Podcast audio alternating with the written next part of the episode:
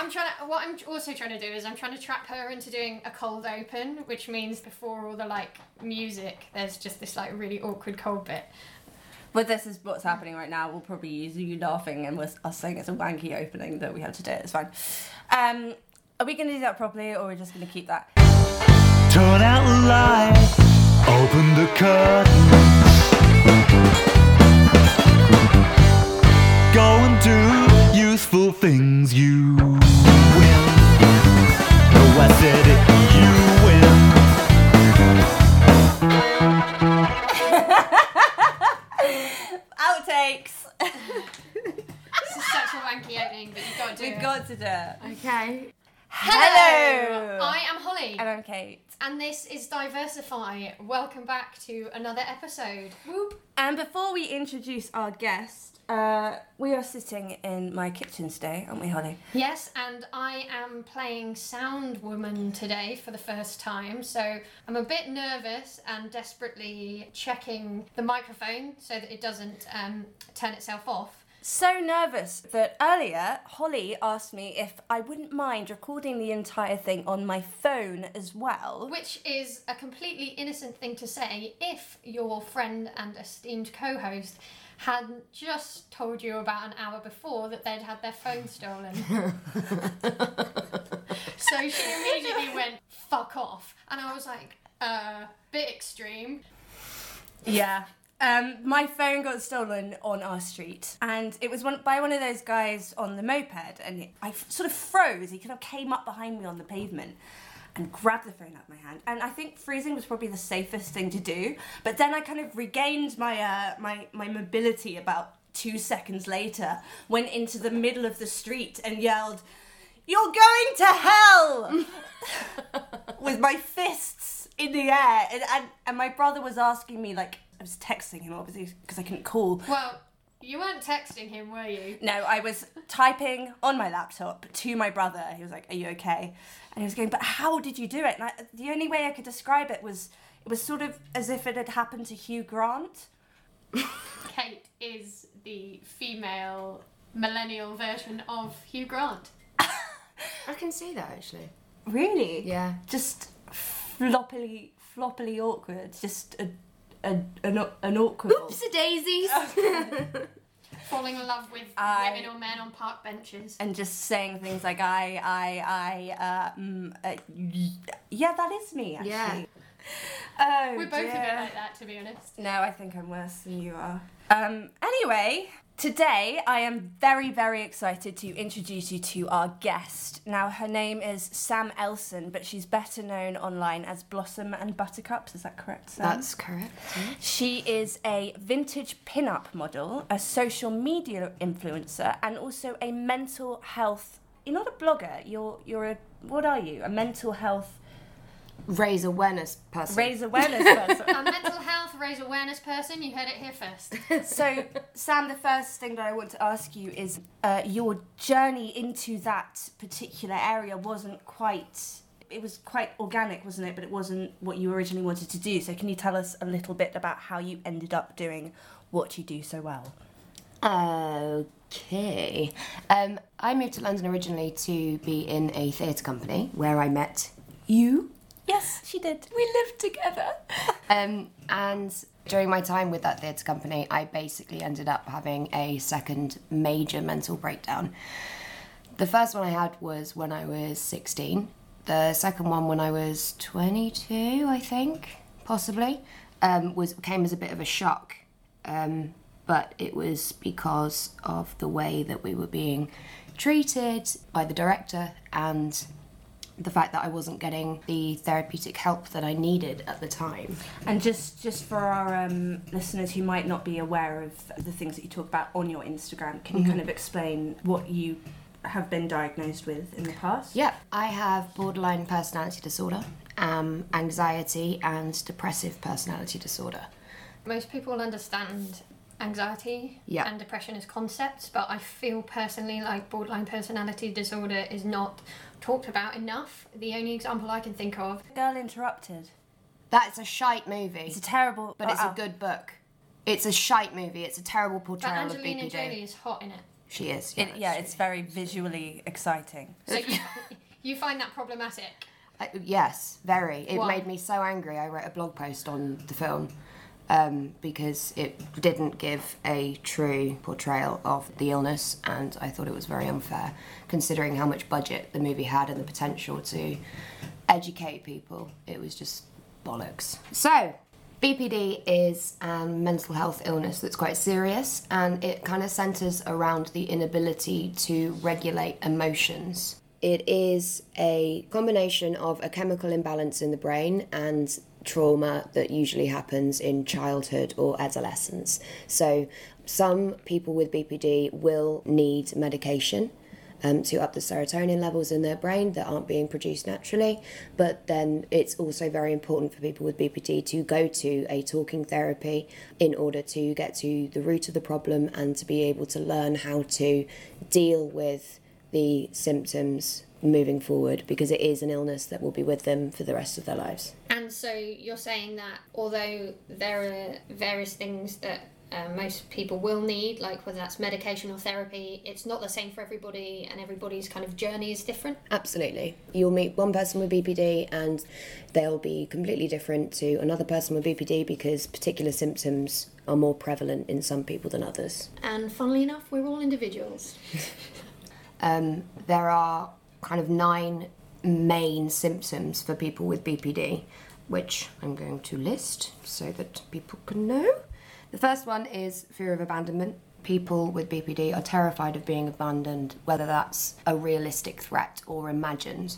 Um, people with BPD tend to have very unstable relationships because it's usually caused by trauma in childhood and adolescence, so that carries itself into relationships in, in present day. They have an unclear and unstable self image, which is pretty relevant to me because of my social media and the way that I try to help other people, but at the same time have to be hyper aware of the symptoms that I have that goes alongside that. Um, people with BPD tend to be very impulsive and have self destructive behaviours. They self harm a lot, like one in five attempt suicide at least once. And I think the best way for me to describe BPD is something that one of my therapists once told me, which was if you have a scale of 1 to 10 and the normal functioning brain reacts to something at, say, a 5, and let's say the emotion is anger, and then the exact same situation happens to somebody with BPD, they will react on that scale at a 10 for the same thing that the normal functioning brain would react at a 5 and that's with every emotion and every situation. So people with bpd their moods can change up to 100 times every day. And because they're constantly triggered by whatever it is that their triggers are the emotional um, response is always extreme so dealing with it is basically about trying to rationalize and realize that your emotional response is usually not proportionate to whatever is happening around you. And um, there are various coping mechanisms that I've developed to try to deal with that and to try not to completely dissociate or have a major panic attack in public or break down every time anything happens. Can I ask, would you say that these particular coping methods that work for you mm. can work for other people experiencing symptoms but not necessarily being diagnosed with something as definitive as BPD? Definitely, definitely. So, what are those coping methods? you really need to find things that you have realized comfort you. So for me, it's it's Disney films. I go to Disney films because it's an, it's a complete distraction from reality, and I have a really happy association with those films. So I can just break away from whatever's happening and see something light-hearted, and then all of my emotions kind of settle down a little better, and I can deal with whatever's happening in a more rational way. Incredibly important question. What's, your favourite Disney film? that wasn't rehearsed, by the way. I have three, act- actually. My favourite Disney films are Little Mermaid, Beauty and the Beast, and Pocahontas. Uh, shit. You better say Pocahontas or something like that. We need a No, Disney um, classic. My favourite, um, oh god, My current favourite's probably like Frozen. Still, So 2000 and yeah. Your favourite is freaking The Little Mermaid. Incidentally, so That's the a Little classic, Mermaid, The Little Mermaid is about someone who wants to be human so she can get a man, and get a Yes. boyfriend. Beauty and the Beast is about Stockholm syndrome and abusive relationships, and uh, Pocahontas is about cultural appropriation and doesn't end happily, even though it does in there. So I think it's quite relevant to BPD then. All of those things. Bad self image, abusive relationships. Whereas Frozen, Elsa is definitely gay and is also uh, voiced by Idina Menzel, who is like a gay icon and one of my heroes. So that is very relevant to my life as a gay girl. psychoanalytic in itself. So what we've learned is people's favourite films or stories say something about them. Revolutionary. What's yours? I'm I'm nervous now. Um, Beauty and the Beast, but I have very sentimental attachments to Beauty and the Beast because it reminds me of watching it with my dad when I was baby. Um, I think this should be a staple of Diversify. What does your favourite Disney film say about you? okay, I also like Mulan because I remember watching it when I was in my very early 20s. I love Mulan. When I was living with you and two of my Also a lesbian. Mulan is not a lesbian. She likes. What's his name? In Once Upon a Time, she is. Mate, we all like boys once upon a time. and so many layers. Also, Robin Hood. The baddie in Robin Hood is one of the best Disney baddies Yeah. ever. Yeah. He's just so wonderfully pathetic. So after that vital interlude, Coping mechanisms.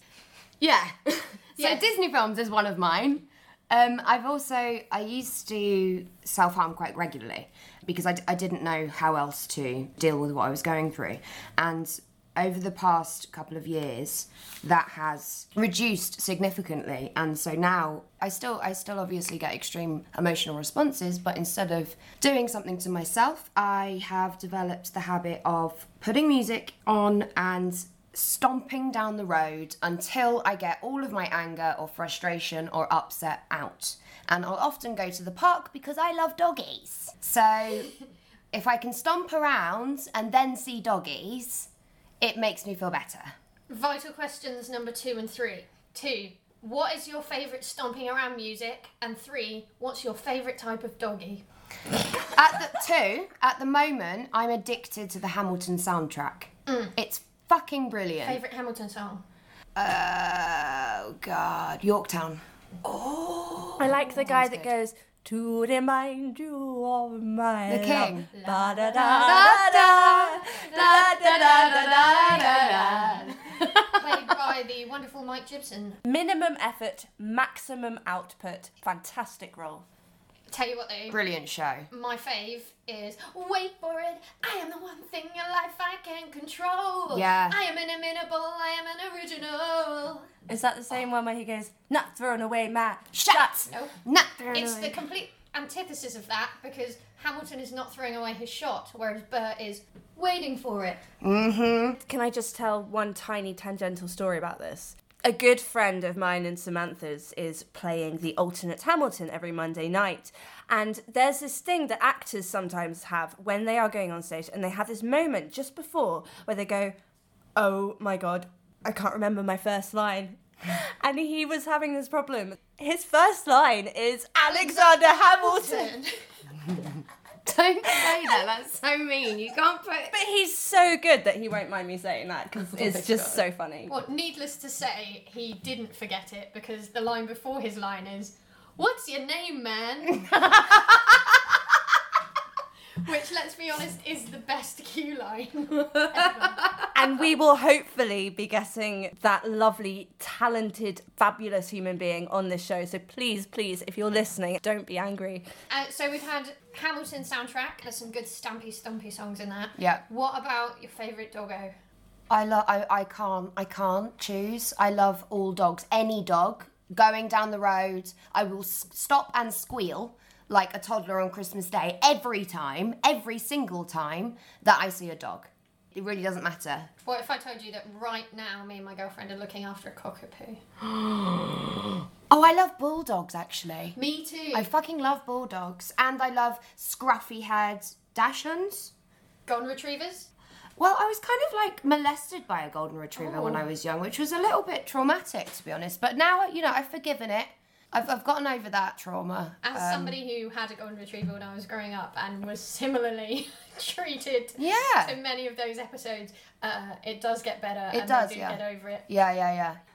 Yeah, it's all right. It's all right. So, Sam, some great coping methods here, but can we sort of broaden it out a little bit?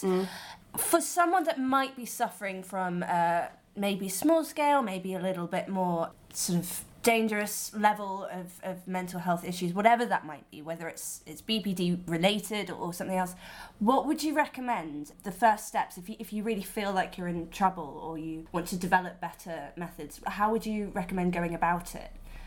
I think the first really important part of that statement is acknowledging the fact that you have a problem or that you're having a difficult time. Um, that in itself is such a strong and such a brave thing to do that a lot of people try to avoid or, or distract themselves from. And if you can sit down and say, "No, I'm I'm I'm really struggling," then that's that's brilliant, as much as as hard as it is. Um, from my experiences and from people that I know who have mental health issues, anything from mild anxiety right through to quite extreme schizophrenia, asking for help is vital because if other people are aware that you're struggling, then they will want to help. Your family are going to want to help if they can. Your friends are going to want to help if they can. So feeling like you don't want to burden them or you don't want to um, put anything on their plate is, is, is a useless feeling. And that comes from, uh, I, I guess, low self esteem Yeah. and insecurity. and anyway. society we're supposed to have this like perfect life and be happy all the time and if you can ask for help then that's that's that's a major step forward whether that's just having someone listen to you just being honest about what's going on and and sitting down and figuring out what the real issue is because a lot of the time when you realize that you have some sort of struggle it's because you're reacting to everything in your present day life but usually those reactions are secondary to what you're actually feeling and what the problem actually is. So you need to sit down and go, okay, what is it that I'm dealing with right now that feels so overwhelming and so difficult? I personally think CBT, uh, which is cognitive behavioral therapy, and it's basically acknowledging the thoughts that you have in a non judgmental way and then rationalizing them, and then hopefully that helps your behavior. Um, I think that should be taught in schools. Everybody should learn it, hands down. It was one of the most useful things that I ever got to experience. But there's this whole thing in society. Oh, well, it's not depression, you're just sad. Well, if something bad's happened, obviously you feel sad. That's not depression. Or pull yourself together, pull yourself up. I think our generation is probably the first where we've really started talking about this. Um, and C- CBT, as someone who's also experienced that, just so that our listeners are aware, you can actually get a six week course in various different formats free with, I think it's with the, is it with the NHS? Yeah. Sam? Yeah. Um, and while we're talking about that, it's interesting to note that Sam is someone who has used her platform in the media as being a vintage pin-up model, of which you do so well, to talk about these things. And we can't talk about that without referring to Heads Together, which is the charity set up by the now Duke of Sussex, previously known as Prince Harry. And Oh, God, is he the Duke of Sussex? yep, Jesus. you didn't know that. Why would I know that? So the Duke of Sussex, Prince Harry, and uh, Will and Kate. Yes, the uh, three famous royals. What do we talk about? How do we refer to them? What about poor Meghan? Poor Meghan, she wasn't there at that time. At that Okay. point.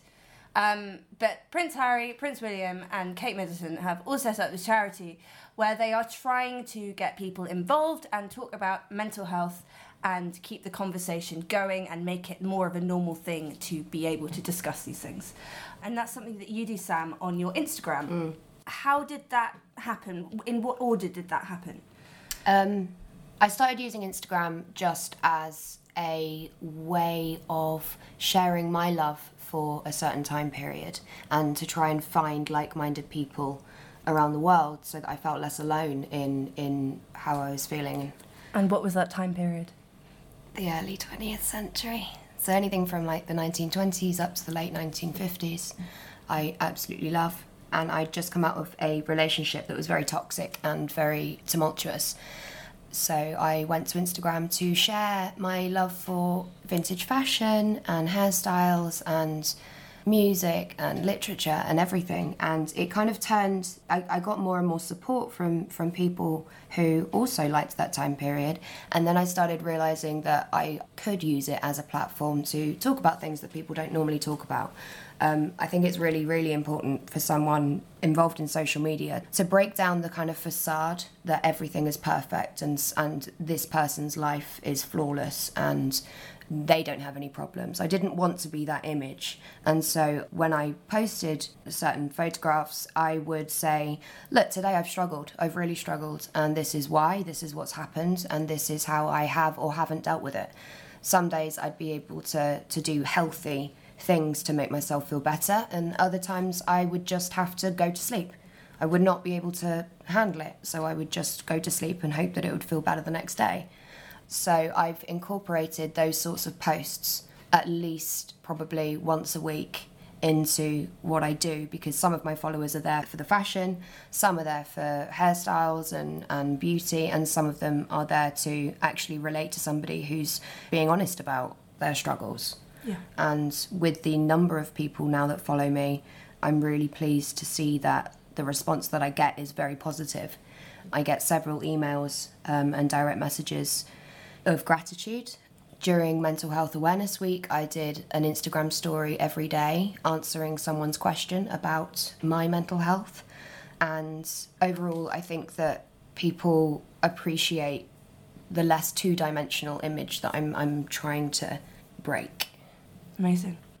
So I think pretty much everybody knows what Instagram is, but as an influencer who uses it to get messages out and as part of your image and your lifestyle and your business and your brand, what would you say are the benefits and the shortfalls of using social media to get your message out? Um, the immediate shortfall that comes to mind is that it's easy to become addicted to the validation that comes with Instagram. I've been absolutely guilty of it. If I don't get a certain number of likes, then I suddenly feel bad about myself, which I have to keep in check massively.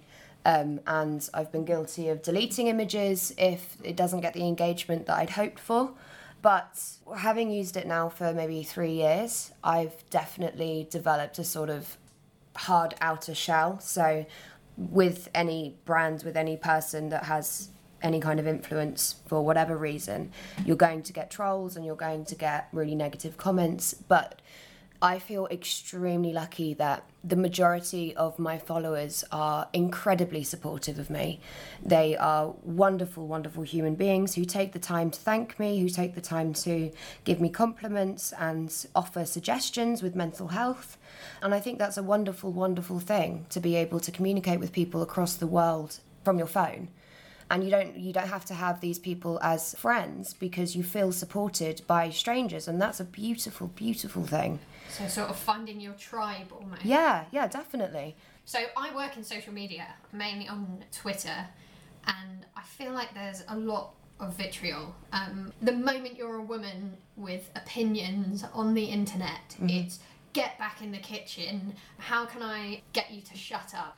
What would be your advice for dealing with trolls? Is it just ignore them? Do you ever engage? no i never engage that's just my personal preference i follow some incredibly beautiful and strong women who engage with trolls and they do it in a fantastic way they put them back in their place or they just tell them quite frankly to fuck off which sometimes they need i do not engage because i don't want to open up that pandora's box of um, communi- because a lot of the time the trolls they, they want attention And so if you give them that attention, then they're just going to feed off that and it's going to be a back and forward row, basically. And I don't have the energy for that. I really don't. And why should you give your energy to that as well? And you can very quickly, in my experience, you can very quickly tell somebody who actually is going to engage with you in a debate and somebody who actually just wants you to shout into the abyss Yeah. so they can say that they wasted an hour. I've had so many like straight white men asking me to define privilege and explain to them their privilege and then not understand that that's ironic. Yeah. And I've got to a point now where I'm like, I am just going to mute you. Can you explain why that's ironic, though, please? Because it might be obvious to some people, but not everyone. Why is that ironic? Okay, so I'd love to do an episode on privilege at some point, but privilege is the idea that a lot of the the things that you take for granted, not everybody takes for granted. So the idea that as a white person I can walk down the street and I'm less likely to be stopped or searched, certainly not because of the colour of my skin, because I'm straight passing most of the time. I'm not going to get as much abuse on the street as somebody who's maybe a lot more butch, as a lesbian or a gay man who is very effeminate. And the kind of epitome of privilege is a straight white male because we live in a patriarchal society that loves masculinity. We worship the straightness in people and we worship the whiteness in people. So the big irony of a straight white man asking me to explain to him his privilege is basically asking me as somebody less privileged to take the time out of my life and expend energy educating him so that he stops oppressing me any further. Mm. And it's just a way of being like, I can't be bothered to do my Googling. I'm entitled to have you do my Googling for me. Marvelous tangent, um, I, but I feel like we needed to go on that tangent. Um, Sam, how can we support our friends who are having mental health issues, but also support ourselves and not become negligent of our own needs? As in, if you give too much energy to looking after a person, sometimes you can forget that you need to look after yourself. It's like put your uh, your air Mask on. mask on on the airplane before you help others. Because i've i don't know about you guys but i've often really given my whole soul to looking after someone that i love and then realizing later on that i am now in a place where i need to be looked after. And i think there's a balance there especially as we may have picked careers that are very testing and we all do need to look after each other. I think no matter your career, we all have different crosses to bear, whether or not that's big traumas in our lives, whether or not that's things that make our privilege a little less, or whether or not that's just feeling a bit shit today. Hmm. I think so many people say, well, nothing bad has really happened to me, and everyone I love is still alive, so I can't be that upset. But that doesn't mean that you don't have depression or anxiety or hmm. something. I think that the foundation of supporting yourself and supporting somebody else when they're in need is communication.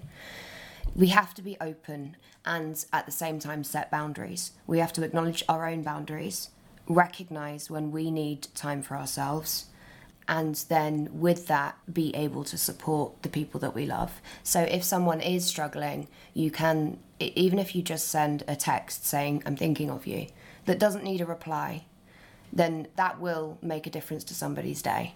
The tiny little things. You don't have to go all out and um, take them on holiday or do those things that you, you, you would like to but realistically can't afford or can't do.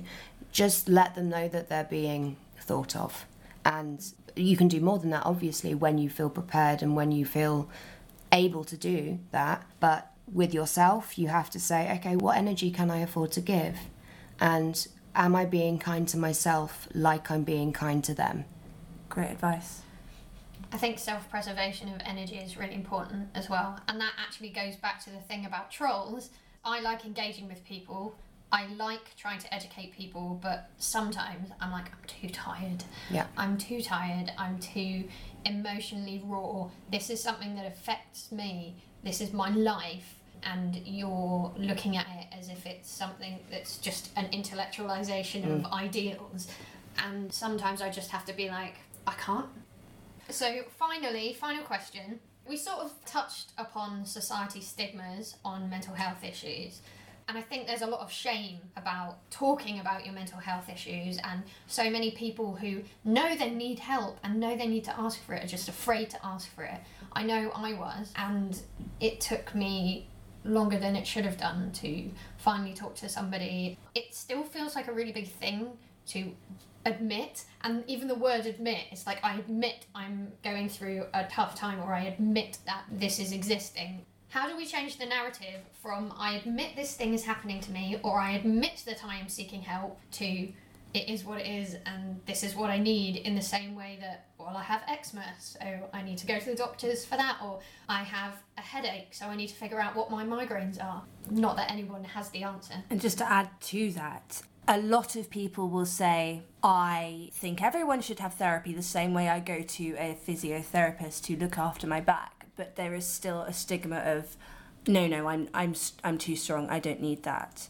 Or a lot of the time, a lot of people who will say that to me will acknowledge that they need to go to a therapist, but then will not go because it's just not a normal thing to do for them. I've been that person.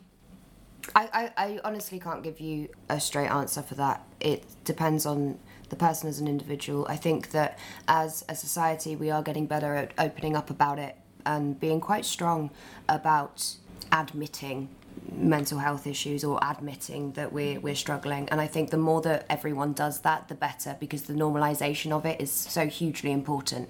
There are various um, mental health influencers that I follow on Instagram who really inspire me, who I respect to continue doing what I do, and who do a fantastic job of normalizing every aspect medication, therapy, suicidal thoughts, not being able to do anything in a certain day, talking to people, not having support everything. And with social media, if you just type in the hashtag mental health awareness, you will come across people who are making an effort to change the way that we think about it. And we just need to keep plugging away. Just in whatever way we can, whether it's in a diary or whether it's publicly or whether it's just uh, putting it into the conversation that you have with your friends. We have to just make it less of a strange or a damning or a stigmatized thing. And I also think growing up in our particular generation, there was still the sort of stigma that goes with bringing up your children, where if they're going through something, oh, it's fine, it's just a phase. Um, there is a danger of jumping onto something when someone is a teenager and saying, this is bigger than it is because sometimes when you're a teenager you go through things and that's fine but as someone who experienced mental health issues um, struggling with body image and that sort of thing when i was growing up I never actually had the strength to speak to my parents about it. And I think that's also something that needs to be addressed. Mm-hmm. So, as you say, like perhaps bringing things like CBT, talking about anxiety, talking about real adult mental health issues to teenagers might be quite useful. There's this thing in there's a thing that I learned in therapy actually that is called opposite emotional response, and I think that that's really useful and relevant in what we're just saying right now because the scenario that my therapist gave me was if you feel shit about something, then normally your natural reaction is to kind of go in on yourself and go fuck fuck fuck. I can't admit this to anybody. This is a terrible thing. For example if you if you fail an exam and you're like crap shit, bollocks. Let's not talk about that. Let's not admit it to anyone. My therapist said, Well, instead of doing that, why don't you scream it out to the world? Why don't you tell your neighbour, I failed my exam so terribly that it couldn't have been any worse. So you're you're literally you're taking your emotion and you're putting the opposite onto it.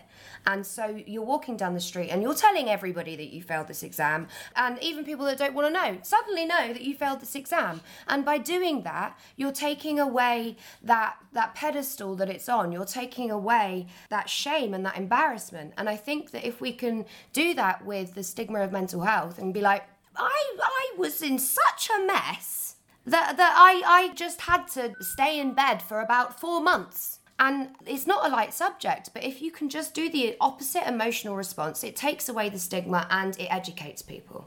Totally. And what? it lightens it up as well. Yeah. The moment you're like, oh, I just failed an exam to a stranger, it suddenly becomes a bit less fun. It's serious. like yeah, it suddenly becomes an anecdote. I remember sitting in the kitchen when we were 21 and Sam walking into the kitchen and saying, I've just found out that I don't only have BPD, but I have six completely different mental health issues. it's kind of like the time that I went in for a dyspraxia test at drama school and came out dyslexic. Um, just to add on to the end of this, um, if you did want to have some sort of reference for people with BPD, Amy Winehouse had it. So if you watch the documentary on her, it does go into it a little bit. And after her death, Marilyn Monroe was diagnosed with BPD. And there are several books available that my parents, especially, have read. And they are incredibly insightful and incredibly helpful to anybody who is dealing with someone else with BPD. And what are those books? I don't fucking know. Um, We'll look, we'll look them up later. We'll put them in the show notes. Just to finish, Sam, can you give us your social media handle so that people who want to follow you can look you up on Plugs time, Instagram? plugs, plugs, plugs time. Um, I am at Blossom and Buttercups, as in the Powerpuff Girls, on Instagram. Oh, I, I had just- no idea. Got it. I was like, oh, she's got a pretty, Pretty, flowery flowery- name. no, Boss bitches. Yeah.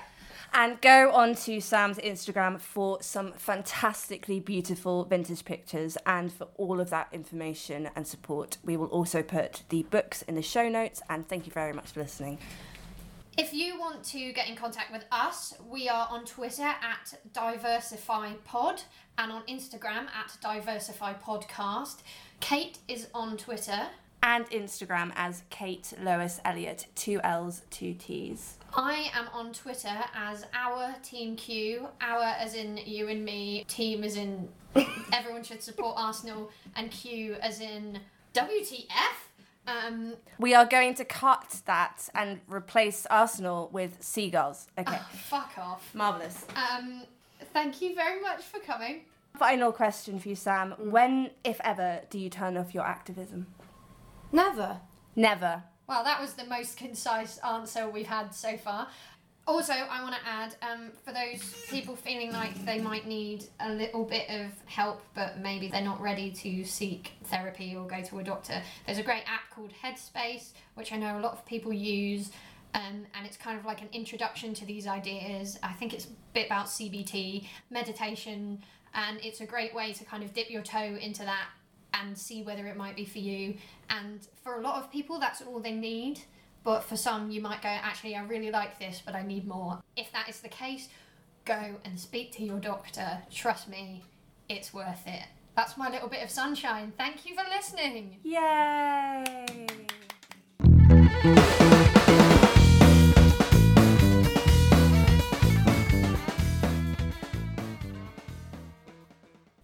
That's not going in the podcast.